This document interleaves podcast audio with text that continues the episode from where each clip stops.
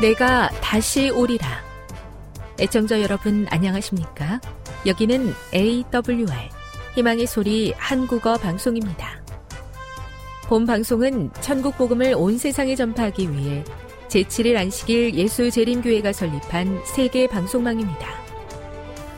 에이더블유알 희망의 소리는 유럽, 라틴 아메리카, 아프리카, 러시아, 아시아의 방송망을 통해 전 세계에 복음을 전파하고 있습니다.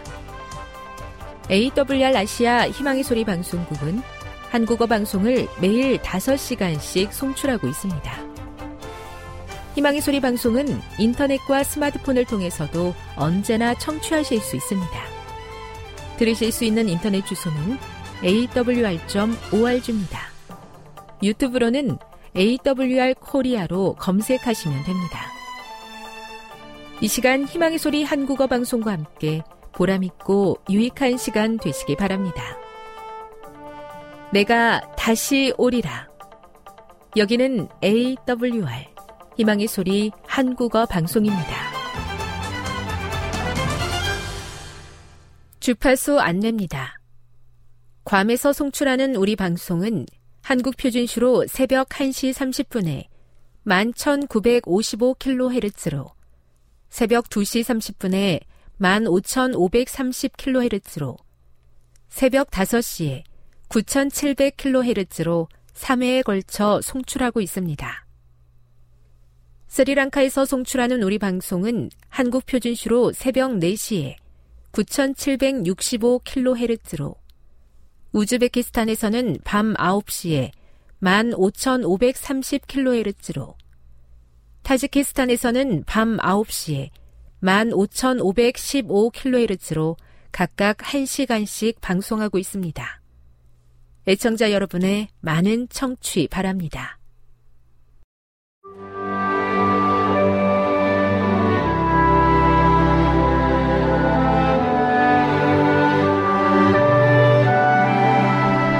읽어주는 교과 여섯째 날 유월 이일 금요일 더 깊은 연구를 위해 요한계시록의 큰 바벨론은 특별한 의미로 종말에 존재하는 배교한 종교들의 연합체를 가리킨다.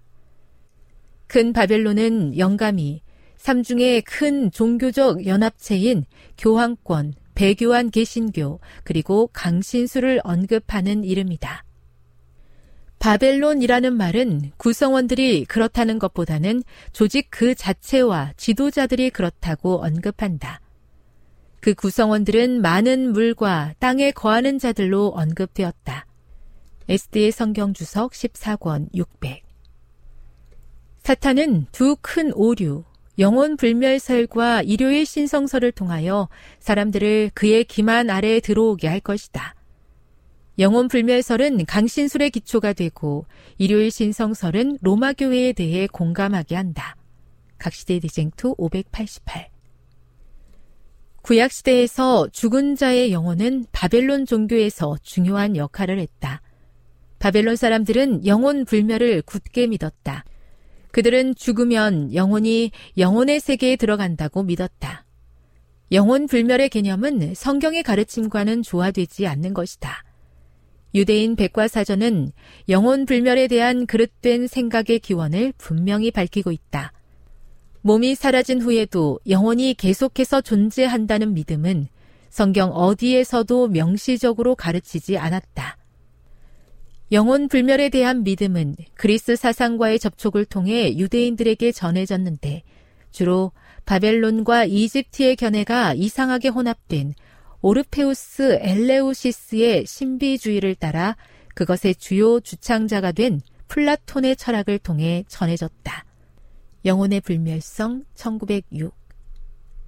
핵심적인 토의를 위해 일. 죽음에 대한 진실을 이해하는 것이 왜 그토록 중요한가? 그것은 우리를 무엇으로부터 보호하는가? 그것이 큰 위로가 되는 이유는 무엇인가? 이. 마귀의 속임수 중 일부는 명백하지만 다른 일부는 더욱 교묘하다. 어떻게 하면 이 두 가지 속임수에 속지 않을 수 있겠는가? 삼.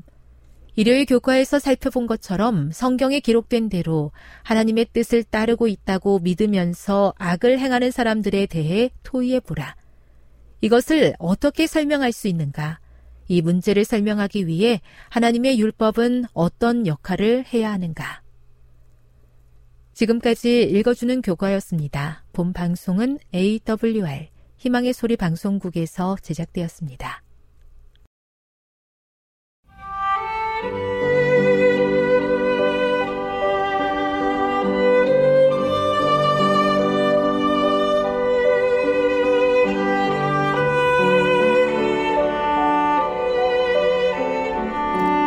좋은 하나님 만나셨나요? 삶 가운데서 만난 하나님의 사랑, 말씀 가운데서 만난 하나님의 사랑을 나누는 엘티 시간. 저는 이영미 집사입니다. 오늘은 마가복음 구장 삼십 절에서 오십 절에 있는 말씀을 함께 나누도록 하겠습니다. 말씀을 나누기 전에 기도하겠습니다. 주님, 오늘 주님을 온전히 만나 뵙기 원합니다. 죄로 인하여 어두워진 마음을 주님의 십자가 앞에 내려놓고 온전히 죄의 용서함을 받고 주님의 자녀로 거듭나게 되기를 원합니다. 주님 도와주시옵소서. 죄로 인해 어두워진 마음에 말씀의 빛을 비춰주셔서 말씀으로 인하여 살고 말씀으로 인하여 생명을 얻게 하여 주시옵소서. 주는 살아계신 하나님이시며 오늘 우리와 동행하여 여기 있는 이 자리에 함께 하심을 인하여 감사드리오며 예수님의 이름으로 기도드립니다. 네, 저는 이번 한 주 아, 한 남청년을 만나서 비전을 나누게 해주신 하나님 만났습니다. 교원대를 졸업한 이 청년은 가끔씩 저랑 만나서 식사도 하고 비전도 나누는 그런 좋은 관계였습니다.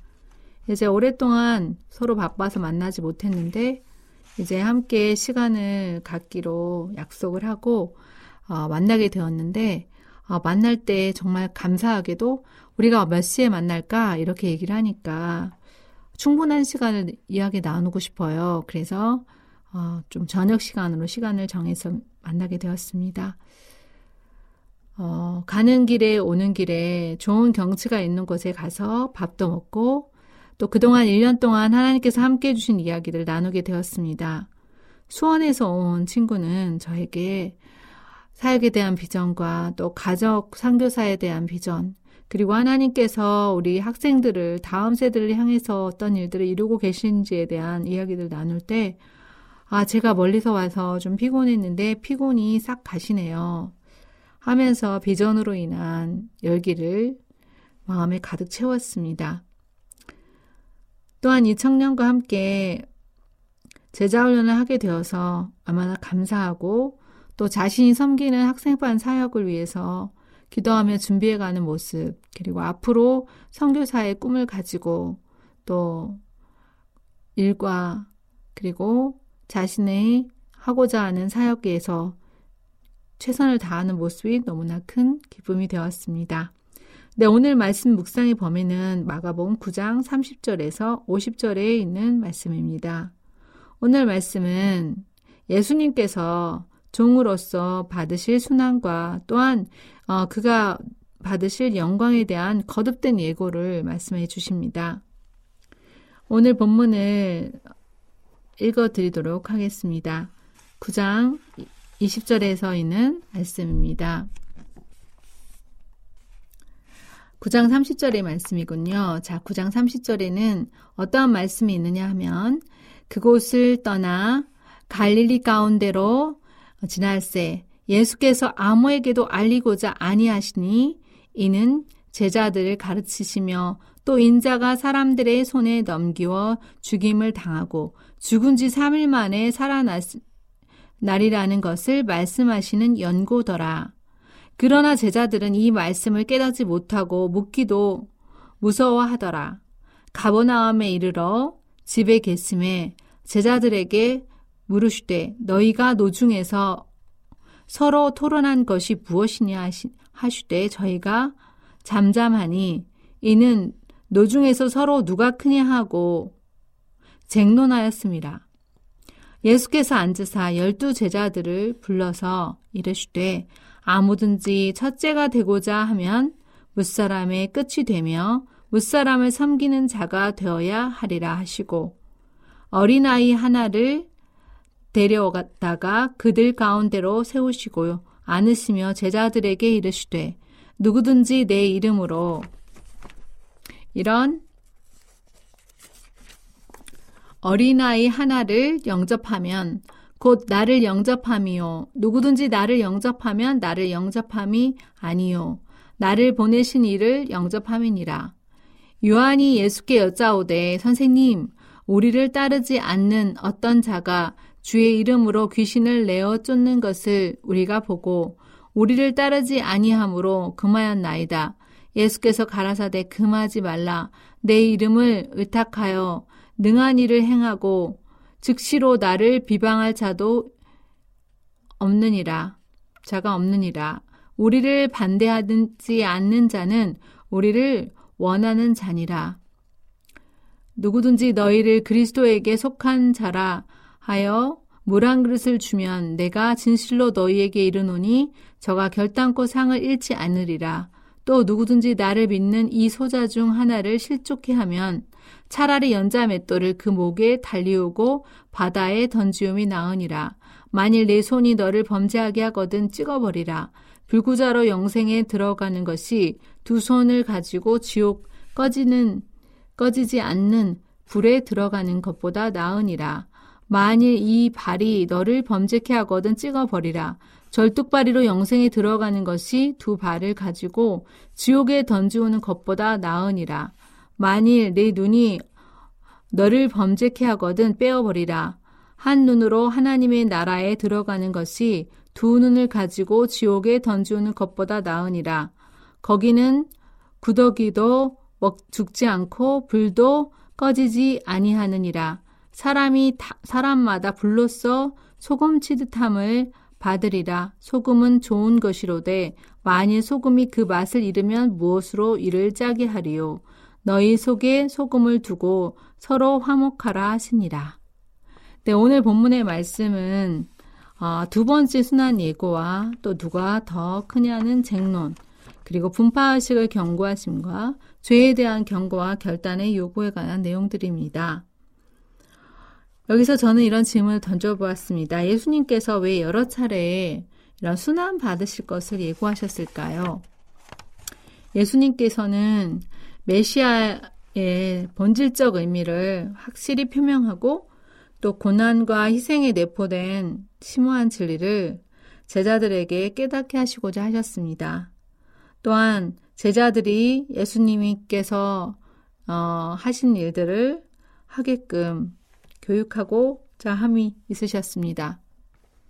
그런데 예수님께서는 어, 이 순환에 대해서 어떤 것들을 예고하셨나요? 거기에는 순환당하실 장소, 또한 주동 세력, 그리고 죽으심과 부활하실 것에 대해서 말씀하셨습니다. 체포당하실 것에 대해서도 예고하셨고요. 또한 자발적이고 온전한 어린 양으로서 순종하실 것에 대해서 이야기를 해주십니다. 이렇게 미리 얘기해 주심에도 불구하고 제자들은 왜 이해하지 못했을까요? 네, 그들이 기대하는 메시아는 어떤 사람이었습니까? 네, 이적을 베푸시고 왕처럼 로마의 세력을 무찌르고 영광 중에 거하시는 메시아의 모습을 원했습니다. 모든 것을 제자들은 버리고 따랐지만 참된 메시아관에 대한 이해가 부족했기 때문에 무지한 어린아이와 같은 모습이었습니다. 또한 심지어는 제자들은 자리다툼을 하기까지 했는데요. 왜 자리다툼을 했을까요? 그들이 비록 예수님을 따랐을 때는 모든 것을 버리고 쫓았지만 그들 마음속에 메시아에 대한 그들이 잘못된 메시아관을 가지고 있었기 때문에 그들은 예수님께서 왕으로 왕이 되시면 한자리 하고자 하는 세삭, 세속적 야심에 사로잡혀 있었습니다. 그래서 누가 크냐 하고 길에서 서로 쟁론했던 것입니다. 이에 대해 예수님께서 가르치신 교훈은 무엇이었나요? 예수님께서는 섬기는 것이 크다는 섬김의 원리를 가르쳐 주십니다. 예수님은 늘 먼저 몸으로 보여주셨고 또 몸으로 보여주실 뿐만 아니라 제자들에게 늘 이 제자도란 자기 십자가를 지고 나를 따르는 것이라고 말씀하셨습니다. 오늘 본문을 보면서 예수님께서 원하시는 이 제자의 모습은 바로 섬김의 도를 향하는 사람이고, 또 예수께서 말씀하신 것에 교훈에 이해하는 사람이고 순종하는 사람이라는 것을 알 수 있습니다. 사실 예수님을 믿으면 많은 복을 받아야 되는데, 예수님의 제자이면서도 많은 복을 받기보다는 고난에 대해서 예고하셨을 때 제자들은 정말 듣고 싶지 않았을 것입니다. 그들이 원하는 말이 아니었기 때문에 더 받아들이기 어려웠을 것입니다. 아, 오늘 저는 마지막 심판 때에 겸손과 사랑으로 옷 입고 희생의 그 예수님께서 하신 희생을 실현하는 사람이야말로 이 깜깜한 세상에 가장 큰 빛으로서의 역할을 감당하게 해주시라고 믿습니다. 오늘 저는 이런 적용 질문을 던져보았습니다. 예수님의 제자란 어떤 사람일까? 오늘의 말씀처럼 섬김의 도를 행하는 사람입니다. 사람들은 주는 것보다 받는 것이 더 익숙하여서 내가 하나를 주면 저 사람도 나에게 주지 않으면 공연히 마음이 불편해집니다. 또한 먼저 주는 것에 익숙치 않아서 받기를 더 좋아합니다. 그런데 오늘 예수님께서 원하시는 사람은 바로 먼저 주고 더 많이 주고 항상 섬김을 하는 그러한 제자인 것입니다. 제 자신에게 이런 질문을 던져보았습니다. 나는 왜 이 제자로서의 길, 제자도를 따르지 못하는가? 라고 제 자신의 마음을 들여다보았더니 세속적 이기심과 내 자신을 사랑하는 자기애가 너무 커서 예수님께서 말씀하신 이 제자도를 즐겨 행하지 못하는 모습을 보게 되었습니다. 그래서 오늘 저는 이 기도 제목이 있습니다. 나 자신이 스스로 할 수 없기 때문에 예수 그리스도께 이 죄에 뗀 내 마음을 가져가고 새 마음을 주셔서 예수님과 같은 그러한 일들을 저도 하게 되길 원합니다. 오늘 기도드리겠습니다. 주님, 오늘의 말씀을 붙들고 기도드립니다. 예수님께서 이 땅에 오신 것은 십자가를 지시기 위함이었습니다. 제자들은 예수님께서 왕으로 오셔서 그들이 세속적인 어려움들을 해결해 주시길 바랬고, 또한 예수님께서 여러 차례 순환에 대해서 얘기하셨을 때 그것들에 대해서 이해하지 못했습니다. 오늘 또한 저도 같은 모습입니다. 주님, 주님께 받을 복만을 생각하고 주님의 사람이로서 함께 져야 할 고난에 대해서 이해하지 못한 제 자신을 용서하여 주시옵소서. 오늘도 성령 충만하게 하여 주시옵소서. 성령의 능력을 힘입어서 오늘 예수님께서 가신 길을 가게 하여 주시옵소서. 주님, 주의 재림을 위하여 준비되기 원합니다. 주님, 주님의 재림을 고대하는 마음 허락하여 주시고 주의 재림의 때에 깨어 기도하며 말씀으로 준비하게 하여 주시옵소서.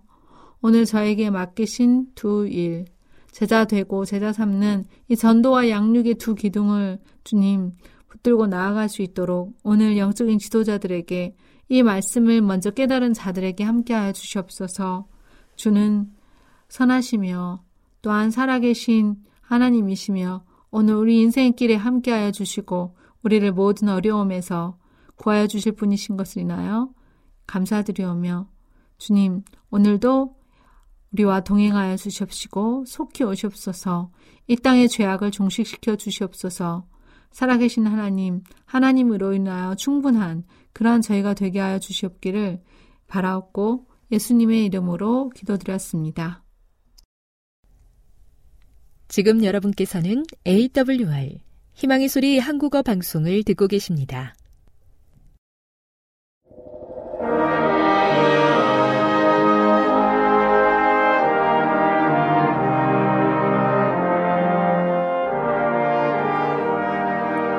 시청자 여러분, 안녕하십니까? 하나님의 귀한 말씀으로 감동과 은혜를 나누는 시간입니다. 먼저 하나님의 말씀, 열왕기상 십칠 장 일 절의 말씀을 읽겠습니다. 길르앗에 우거하는 자 중에 디셉 사람 엘리야가 아합에게 고하되, 나의 섬기는 이스라엘 하나님 여호와의 사심을 가리켜 맹세하노니 내 말이 없으면 수년 동안 의로가 있지 아니하리라 하니라. 저는 오늘 이 말씀을 중심으로 진정한 신앙의 온기는 말씀에서 시작된다 하는 제목의 말씀을 준비해 보았습니다. 이스라엘 백성들의 역사는 끊임없는 신뢰와 배도를 반복했습니다. 때로는 백성들이 하나님을 떠나기도 했지만 어느 때는 국가의 지도자인 왕이 배도를 했습니다. 모세와 여호수아 사사 시대에는 주로 백성들에 의한 불평과 불만, 배도가 많았습니다. 하나님이 아무리 그들의 필요를 채워주어도 조그마한 불평거리라도 생기면 바로 돌아서기 일쑤였습니다. 그런데 이스라엘 백성들의 요구에 하여 왕이 선택된 이후에는 왕들의 죄와 반역이 증가했습니다. 이스라엘의 첫 왕이었던 사울은 다윗을 지나치게 질투한 나머지 나라를 제대로 통치하지 못했습니다. 그리고 끝내는 정신 이상이 찾아오고 신접한 여인을 찾아가는 죄를 지었습니다. 그처럼 믿음이 훌륭했던 다윗도 한순간에 간음이라는 엄청난 죄의 구렁텅이에 빠지고 말았습니다. 지혜의 왕이라 불리웠던 솔로몬도 이방 여인들과의 결혼을 통한 우상 숭배 속으로 빠져들었습니다. 그리고 하나님의 나라는 끝내 북방 이스라엘과 남방 유다로 나누이는 비극을 맛보았습니다. 그럼에도 불구하고 회개하고 하나님의 길을 따르기보다는 계속하여 배도의 길을 걷는 경우가 허다했습니다. 물론 진정한 회개와 개혁의 길을 걸은 훌륭한 히스기야 같은 왕들도 있었지만 대부분의 왕들이 타락과 배도의 길을 걸어갔습니다. 지도자인 왕들이 이러다 보니 백성들의 상태 역시 다르지 않았습니다. 똑같았습니다. 오늘 시작하면서 읽은 본문에 길르앗에 살던 디셉 사람 엘리야가 등장하고 있습니다. 엘리야가 살던 당시 그가 살던 북방 이스라엘은 한마디로 우상숭배의 전성시대였습니다. 왕을 비롯한 모든 백성들이 단체로 배도한 국가적인 배도가 일어난 시기였습니다. 북방 이스라엘 세웠던 여로보암이 죽고 엘리야가 나타났던 아합 왕에 이르기까지 그들은 우상 숭배의 전성시대를 보냈습니다. 아합 왕은 아버지 오므리의 뒤를 이어 북방 이스라엘의 왕이 되었습니다. 그는 비씨 팔백칠십육 년부터 팔백오십사 년까지 이십이 년 동안 나라를 다스렸습니다. 그는 당대 최고의 악녀로 소문난 페니키아의 공주 이세벨과 결혼을 했습니다. 여러분, 이세벨이 누구입니까? 이세벨은 시돈, 곧 페니키아의 왕이요 바알의 대제사장이었던 엣바알의 딸이었습니다. 그렇습니다. 바알신을 섬기던 대제사장의 딸을 왕비로 맞아들인 것입니다. 그랬기 때문에 그는 부인 이세벨과 함께 바알과 아세라 신을 숭배하게 된 것입니다. 이 아합 왕이 얼마나 악했는지 성경에 보면 이렇게 기록을 했습니다. 열왕기상 십육 장 삼십 절. 오므리의 아들 아합이 그전의 모든 사람보다 여호와 보시기에 악을 더욱 행하여 느밧의 아들 여로보암의 죄를 따라 행하는 것을 오히려 가볍게 여기며 시돈 사람의 왕 엣바알의 딸 이세벨로 아내를 삼고 가서 바알을 섬겨 숭배하고 사마리아의 건축한 바알의 사당 속에 바알을 위하여 단을 쌓으며 또 아세라 목상을 만들었으니 저는 그 전에 모든 이스라엘 왕보다 심히 이스라엘 하나님 여호와의 도를 격발하였더라. 또 열왕기상 이십일 장 이십오 절에도 보면 예로부터 아합과 같이 스스로 팔려 여호와 보시기에 악을 행한 자가 없음은 저가 그 아내 이세벨에게 충동되었음이라.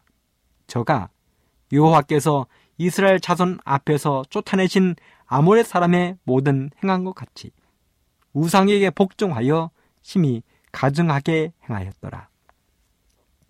사실 아합 왕 이전의 왕들도 대부분 하나님을 떠나거나 배도의 길을 걸었습니다. 그래서 하나님의 마음을 아프게 하기 일쑤였습니다. 그런데 여기 아합 왕은 그 전에 모든 왕들보다도 더욱 악을 행했다고 기록했습니다. 심지어는 아버지 오므리가 창건한 북방 이스라엘의 수도인 사마리아에 바알에 수많은 제단을 건축하고 아세라 우상을 세웠습니다. 그래서 이런 모든 행위는 여호와 하나님의 노를 격발했다고 했습니다. 격발. 국어 사전에 보면 방아쇠를 당겨 탄환을 쏨 이렇게 기록이 되어 있습니다. 한마디로 하나님이 총을 들어 쏘고 싶을 만큼 격렬하게 화를 일으켰다는 것입니다. 왕이 이렇게 사니 백성들은 또한 어떻게 했습니까? 똑같은 것입니다. 한 나라의 어른이 그렇게 살면 그것이 신앙과 도덕의 표준이 되어버리는 것입니다. 그 결과로 이스라엘은 살아계신 하나님으로부터 점점 멀리 떠나갔고 그들의 모든 행위는 하나님 보시기에 심히 부패했습니다. 더군다나 왕과 왕비가 이 모든 일을 앞에서 진두지휘하고 있었기에 감히 어느 누구도 나서거나 이야기할 용기를 낼 수 없었습니다. 백성들의 마음은 점점 완악해지고 이제는 하나님이 자신의 나라에 설 곳이 없었습니다. 배도의 그림자가 온 땅을 뒤덮고 나라 곳곳 좋은 자리에는 바알과 아세라의 산당이 차지를 했습니다. 그리고 신전 곳곳에서 피어오르는 오염된 연기는 온 나라를 뒤덮었습니다. 거기다가 모든 백성들은 이 땅에 일어나는 모든 자연의 현상이 바알과 아세라의 축복이라고 가르침을 받았습니다. 하늘이 주시는 모든 것, 곧 흐르는 시내와 흘러가는 샘물, 고요 내리는 이슬, 땅을 신선하게 하고 들의 풍부한 수확을 가져오게 하는 소낙비 등을 완전한 선물을 주시는 하나님 은혜에 돌리지 아니하고 바알과 아스다롯의 은혜로 돌렸다는 것입니다. 백성들은 산과 계곡, 흐르는 맑은 물, 하늘의 해와 구름이 살아계신 하나님의 힘 아래에 있다는 것을 까맣게 잊어버렸습니다. 그래서 이 장면을 예언의 신 부조와 선지자에서는 이렇게 슬프게 노래했습니다. 선지자 왕 백십육 쪽. 슬프다. 어찌하여 이스라엘의 영광이 떠나갔는고. 하나님의 택하신 백성이 이처럼 깊이 배도한 적이 전에는 결코 없었다. 하나님을 사랑하는 사람들이 두려움에 숨어 살아야 하는 세상이 된 것입니다. 우상을 숭배하는 사람들이 활개를 치고 거리를 활보하는 세상이 된 것입니다. 열왕기상 십팔 장 십구 절에 보면 당시에 그 나라에는 아세라의 선지자 사백 명, 바알의 선지자 사백오십 명이 있었다고 이야기했습니다. 그런데 하나님의 종들은 어디 갔는가? 어디서 무엇을 하고 있는가? 이런 배도한 나라와 백성들을 하나님 앞으로 돌아가게 할 하나님의 종은 과연 누구인가? 하지만 사랑하는 애청자 여러분, 우리가 염려하지 않아도 될 것은 우리의 하나님은 언제나 위기 속에서 자신의 존재를 밝히 드러내셨다는 것입니다. 이스라엘 백성들이 애굽의 암흑천지 속에서 신음하고 있을 때 하나님은 모세를 보내셨습니다. 그 하나님께서 이번에도 한 방에 해결해 주실 것입니다. 하나님은 죄에 빠진 이스라엘 백성들을 불쌍히 여기사 당대 가장 능력 있는 당신의 종 선지자 한 사람을 그들에게 보내실 것이었습니다. 그리고 그를 통하여 많은 사람이 돌아와 그들의 조상 하나님께 충성하게 될 것이었습니다. 그가 바로, 그 선지자가 바로 오늘 시작하면서 읽은 말씀 속에 등장하는 디셉 사람 엘리야입니다. 엘리야입니다. 엘리야는 이렇게 온 나라가 하나님을 떠나 우상 숭배에 빠져들었을 때 요단강 동편 길르앗 산중에서 기도하며 살고 있었습니다. 엘리야는 아마도 나라가 이렇게 굴러가는 것을 보고 가슴을 쳤을 것입니다. 그러면서 어떻게 하면 다시 하나님을 사랑하는 나라로 만들까를 깊이 고민했을 것입니다. 그는 도시와 멀리 떨어진 깊은 산중에서 두려워할 줄 모르는 봉사의 생애를 살고 있었습니다. 바로 그런 엘리야를 하나님은 주의 깊게 살피고 계셨습니다. 그리고 더 이상 악의 잔이 찰 수 없을 만큼 차고 넘치자 드디어 그를 부르셨습니다. 그렇게 엘리야는 광야에 외치는 자의 소리인 침례자 요한처럼 마침내 사람들 앞에 나서게 되었습니다. 특별히 악마의 화신과 같은 아합 왕 이세벨 왕비 앞에 설 것이었습니다. 그리고 주로 병든 백성들에게는 길르앗의 유황을 치료제로 제공할 것이었습니다. 그렇게 하나님은 산중 은인처에서 베드로를 바라보며 슬픔에 잠겨있던 엘리야를 보내신 것입니다. 하나님의 부르심을 받자 엘리야는 단 한순간도 망설이지 않았습니다. 그는 분연히 일어섰습니다. 바로 이러한 정신이 하나님의 백성들이 지녀야 할 자세인 것입니다. 엘리야는 하나님의 부르심에 대해 이것저것 생각해 볼 시간을 달라고 하지 않았습니다. 사실 어떻게 보면 이 일은 굉장히 무모한 것입니다. 왜요? 너무도 잔인한 아합의 위세에 눌려 어느 누구도 감히 왕의 잘못을 지적할 수 없는 시대였습니다. 더군다나 아합왕 옆에는 이세벨이라는 사악한 왕비가 앉아서 왕을 조종하고 있었습니다. 이세벨은 아합보다 더했으면 더했지 못하지 않은 무시무시한 여인이었습니다. 그런데 하나님이 그런 아합과 이세벨 앞에 지금 엘리야를 나아가라고 말씀하시는 것입니다. 생각해 보십시오. 모세처럼 용기 있는 사람도 애굽의 바로 왕에게 나가는 것을 좋아하지 않았습니다. 모세는 호렙산에서 하나님이 부르셨을 때에 이런저런 핑계를 대며 뒤로 빠지려고 했습니다. 말이 어눌해서, 용기가 없어서.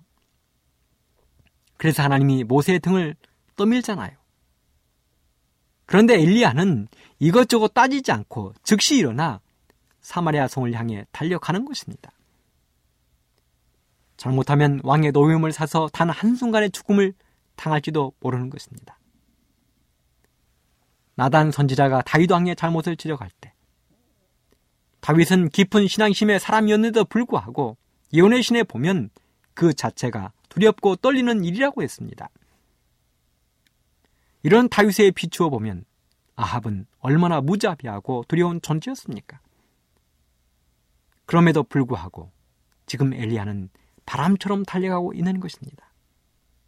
예언의 신에 보면 엘리야는 하나님의 부르심에 순종하기를 지체하지 않았다고 했습니다.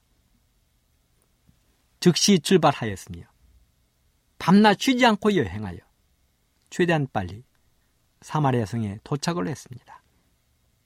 그리고 왕궁을 출입하기 위하여 반드시 해야 하는 출입 허가를 요청하지도 않았습니다. 왕을 만나기 위하여 면담 신청을 하지도 않았다는 것입니다. 여러분, 이게 가능한 일이라고 생각하십니까?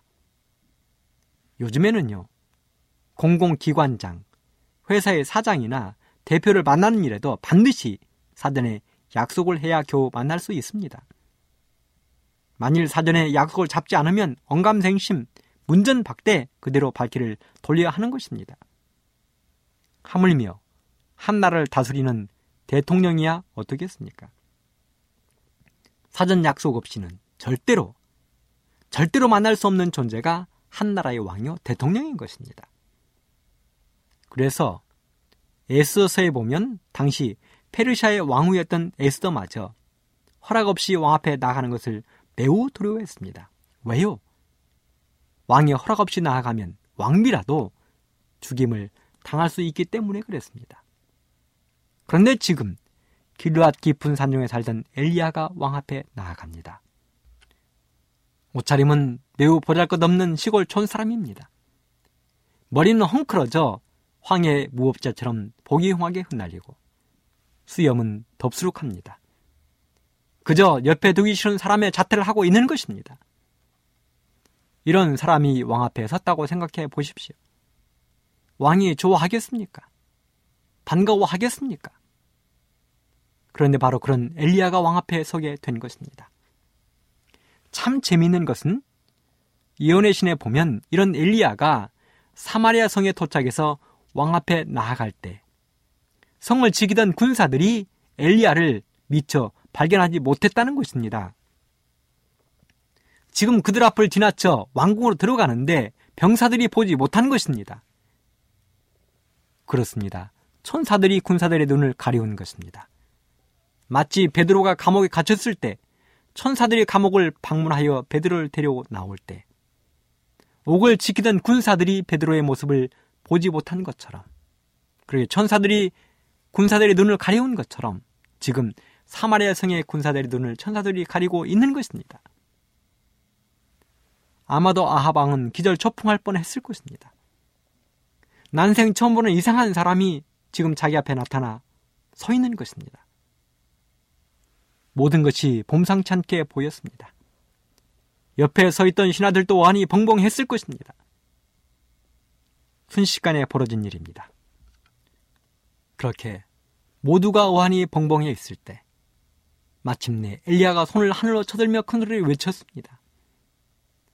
나의 섬기는 이스라엘 하나님 여호와의 사심을 가리켜 맹세하노니 내 말이 없으면 수년 동안 우로가 있지 아니하리라. 여러분, 이게 무슨 말입니까? 그렇습니다. 앞으로 엘리야의 말이 없으면 수년 동안 비가 안 온다는 것입니다. 너무도 당당하게, 자신있게 큰 소리로 외치고 있는 것입니다. 어떻게 보면 만용 같기도 하고 정신나간 사람의 헛소리 같기도 합니다. 세상에 세상에 어떤 사람이 자기의 말이 없으면 앞으로 몇 년 동안 비가 안 올 것이라고 자신있게 이야기할 수 있다는 말입니까? 이것은 신에게나 가능한 일이지 사람이 어떻게 할 수 있다는 말입니까? 그런데 지금 엘리야는 너무도 자신있게 왕에게 이야기하고 있는 것입니다. 감히 그 자리가 어느 자리라고? 바로 왕이 있는 자리 아닙니까? 여러분, 옛날에는 감히 왕에게 함부로 실언을 하거나 농담을 하면 죽임을 당했습니다. 이것이 사실인지는 모르나 한때 국민 드라마라 불리던 허준이라는 역사극이 있었습니다. 허준은 조선시대의 유명한 의원으로 나중에 왕을 치료하는 책임자인 어이가 되지요. 그리고 그가 남긴 동의보감은 지금도 한의학의 교과서처럼 불리고 있습니다. 그런데 그 역사극 허준에서 한 장면이 지금도 저희 머릿속에서 잊혀지지 않는데 왕의 처남이 오늘날로 말하면 고치지 못할 불치병 암에 걸려 죽어가고 있었습니다. 그런데요, 허준이 그런 사람을 고치겠다고 약속을 하는 것입니다. 더군다나 시간까지 정했습니다. 몇 날 며칠 몇 시까지. 그러자 왕이 허준에게 이야기를 합니다. 왕은 농을 하지 않는다고요. 이 말은 그 약속, 약속대로 되지 않으면 네가 죽는다는 것입니다. 그런데 허준이 약속한 시간까지 환자의 차도가 보이지 않는 것입니다. 그래서 허준을 붙잡아다가 작두에 손을 올려놓고 손목을 잘라 버리겠다는 것입니다. 그 연속극을 보는데 저의 손바닥에 땀이 나고 심장이 벌렁거렸습니다. 물론 허준이 주인공이기 때문에 손목이 잘릴 일은 없는 줄 알면서도 긴장감이 극에 달했습니다. 그렇게 막 손목이 잘려 나가려고 하는데 저쪽에서 누군가가 달려오면서 소리를 쳤습니다. 멈추시오. 멈추시오. 지금 막병이 나았습니다. 그리고 허준은 왕을 치료하는 어이가 되었습니다. 그렇습니다. 비록 연속극이긴 하지만 이렇게 왕 앞에서는 농담도 함부로 하면 죽임을 당하는 것입니다. 그런데 지금 엘리야는 잔인하기로 소문난 아합 왕 앞에서 농담보다 더 왕을 진노케 하는 약속을 한 것입니다. 뭐라고요? 자기 말이 없으면 앞으로 수년 동안 이 땅에 비가 안 오겠다는 것입니다. 도대체, 도대체 엘리야는 무슨 백을 믿고 그렇게 자신있게 왕에게 이야기를 하고 있을까요? 엘리야의 그 용기는 어디서 나온 것일까요? 몇 가지를 좀 찾아보도록 하겠습니다. 첫째는 하나님의 말씀 연구에서입니다. 엘리야를 하나님이 부르시는 열왕기상 십칠 장 바로 앞 십육 장 삼십사 절에 보면 이런 말씀이 기록되어 있습니다. 열왕기상 십육 장 삼십사 절, 그 시대에 베델 사람 히엘이 여리고를 건축하였는데 저가 그 터를 쌓을 때에 맏아들 아비람을 잃었고 그 문을 세울 때에 말자들 수굽을 잃었으니 여호와께서 눈의 아들 여호수아라 하신 말씀과 같이 되었더라. 이 말씀이 무슨 뜻입니까? 베델에 사는 사람 히엘이 여리고 성을 건축했는데 여리고 성에 터를 쌓을 때에 큰아들 아비람이 죽고 문을 세울 때에 막내 스굽이 죽었다는 이야기입니다. 그런데요, 이 성경절은 앞뒤 문장과 전혀 어울리지 않는 말씀입니다. 열왕기상 십육 장 삼십사 절 바로 앞의 말씀은 이런 말씀입니다. 열왕기상 십육 장 이십구 절 삼십삼 절 읽어보겠습니다. 유다왕 아사 제삼십팔 년에 오므리 아들 아합이 이스라엘 왕이 되니라. 오므리 아들 아합이 사마리아에서 이십이 년을 이스라엘을 다스리니라. 오므리 아들 아합이 그전에 모든 사람보다 여호와 보시기에 더욱 악을 행하여 느밧의 아들 여로보암의 절을 따라 행하는 것을 오히려 가볍게 여기며 시돈 사람의 왕 엣바알의 딸 이세벨로 아내를 삼고 가서 바알을 섬겨 숭배하고 사마리아에 건축한 바알의 사당 속에 바알을 위하여 단을 쌓으며 또 아세라 목성을 만들었으니 저는 그전에 모든 이스라엘 왕보다 심히 이스라엘 하나님 여호와의 노를 격발하였더라. 이 말씀이에요. 그리고 열왕기상 십육 장 삼십사 절 바로 뒤에 말씀 십칠 장 일 절은 길르앗에 우가는 자 중 디셉 사람 엘리야가 아합에게 고하되 나의 섬기는 이스라엘 하나님 여호와에게 사심을 가리켜 맹세하노니 내 말이 없으면 수년 동안 우로가 있지 아니하리라. 이거예요. 그러므로 열왕기상 십육 장 삼십사 절의 이 말씀은 앞뒤 문장과 전, 전혀 어울리지 않는 이상한 깍두기가 덜렁 끼어있는 것입니다. 저는 한참을 고민했습니다. 왜 여기에 어울리지 않는 한 문장이 덜렁 끼어있는 것인가? 그러다가 마침내 해답을 찾았습니다. 아하, 그랬었구나. 이 열왕기상 십육 장 삼십사 절의 말씀을 연구하던 엘리야가 그 해답을 얻고 그렇게 왕에게 달려갔구나. 그리고 외쳤구나. 여러분, 이 말씀 베델 사람 히엘이 털을 다듬을 때 장남이 죽고 문을 탈 때에 막내가 죽었다는 소식을 들은 엘리야는 무릎을 쳤습니다. 감동이 밀려왔습니다. 가슴이 벌렁거렸습니다. 왜냐하면 엘리야는 그렇게 되리라는 예언을 벌써 여호수아가 했던 사실을 알고 있었습니다. 여호수아 육 장 이십육 절에 보면 이런 말씀이 기록되어 있습니다. 여호수아가 그때에 맹세로 무리를 경계하여 가로되 이 여리고 성을 누구든지 일어나서 건축하는 자는 여호와 앞에서 저주를 받을 것이라. 그 기초를 쌓을 때에 장자를 잃을 것이요 문을 세울 때에 계자를 잃으리라 하였더라. 그렇습니다. 여호수아의 이 예언이 너무도 정확하게 이루어지는 것을 눈으로 확인한 엘리야는 통쾌했습니다. 용기를 얻었습니다. 그래서 엘리야를 부르신 하나님의 그 음성에 확신을 가지고 한 발음에 달려간 것입니다. 그러므로 사랑하는 애청자 여러분, 말씀 연구는 말씀이 성취되는 것을 보면 우리들의 신앙에 이런 힘을 주는 것입니다. 두 번째 교훈은 하나님에 대한 전적인 신뢰가 있었다는 것입니다. 선지자 왕 백이십일 쪽 엘리야가 그의 기별을 전하는 것은 결코 실패함이 없는 하나님의 말씀의 능력을 굳게 믿는 믿음을 행사한 것에 불과했다. 그가 섬기는 하나님을 절대적으로 신뢰하지 않았더라면 엘리야는 결코 아합 앞에 나타날 수 없었을 것이다. 엘리야는 하나님의 부르침을 입고 사마리아에 오면서 맑은 물이 흐르는 시내를 보았습니다. 그리고 시냇가 옆에는 푸른잎이 무성한 나무들이 울창하게 자라고 있었습니다. 꽃들은 아름답게 피어 향내를 발산하고 푸른 산천은 말 그대로 몸과 마음을 행복하게 했습니다. 하늘에는 새들이 노래하고 맑은 물에서는 물고기들이 헤엄쳐 놀았습니다. 푸른 초장에서는 양과 소, 염소를 비롯한 온갖 짐승들이 무리지어 한가롭게 풀을 뜯고 있었습니다. 한마디로 눈에 보이는 모든 것들이 아름답고 예뻐 보였습니다. 그때 엘리야는 생각했을 것입니다. 단 한 번도 흐름이 끊어진 적이 없는 이 시냇물이 정말 마를까? 저렇게 울창한 숲과 산, 계곡들이 정말 가뭄으로 바짝 타들어갈까? 이런저런 수많은 생각들이 엘리야를 수없이 괴롭게 했을 것입니다. 하지만 엘리야는 단 한순간의 불신의 여지도 남기지 않았습니다. 하나님께서 자신에게 하신 그 말씀을 반드시 성취할 것이라고 굳게 믿었습니다.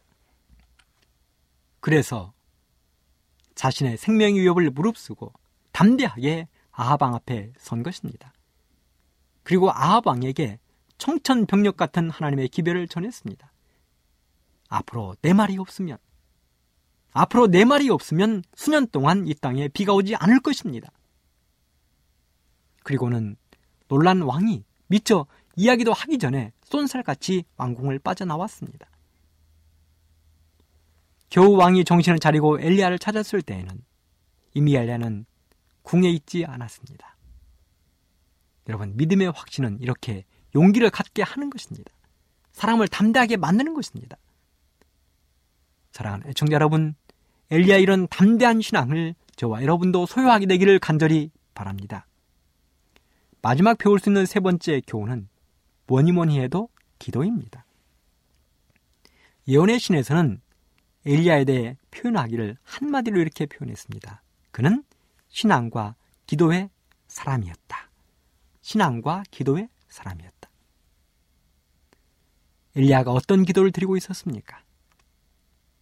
예언의 신 선지자 왕 백이십 쪽에 보면 이렇게 기록합니다. 불신은 선민들을 그들의 능력의 근원이신 하나님께로부터 신속히 분리시키고 있었다. 산중 은신처에서 이 배도를 바라본 엘리야는 슬픔을 억제할 수 없었다. 괴로운 마음으로 그는 한때 은총을 받은 백성들의 악한 행위를 제지시키시고 필요하다면 형벌을 내리시다.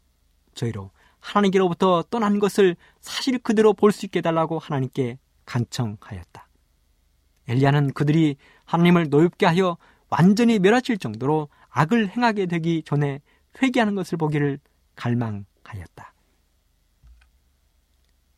그렇게 엘리야는 준비된 사람으로 하나님의 부르심을 입고 왕 앞에 서게 된 것입니다.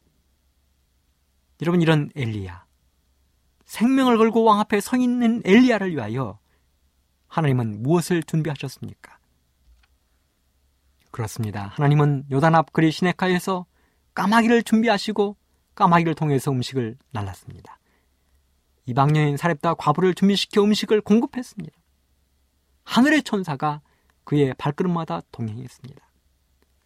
사랑하는 애청자 여러분, 우리의 믿음 생활에 신앙 용기가 절대적으로 필요합니다. 마지막 갈수록 더욱 그렇습니다. 그런데 그 신앙의 용기는 말씀 연구에서 출발합니다.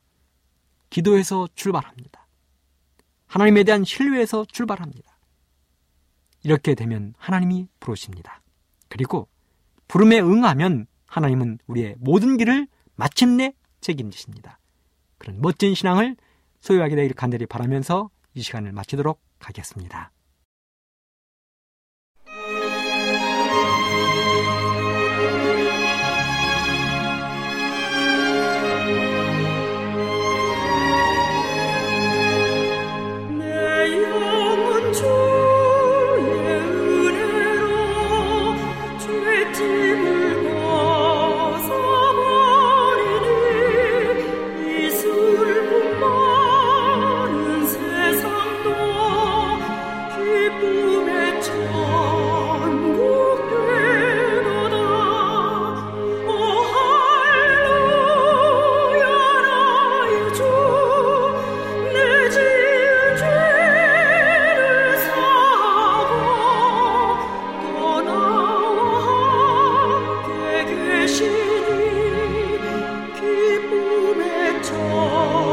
전국 되노라 주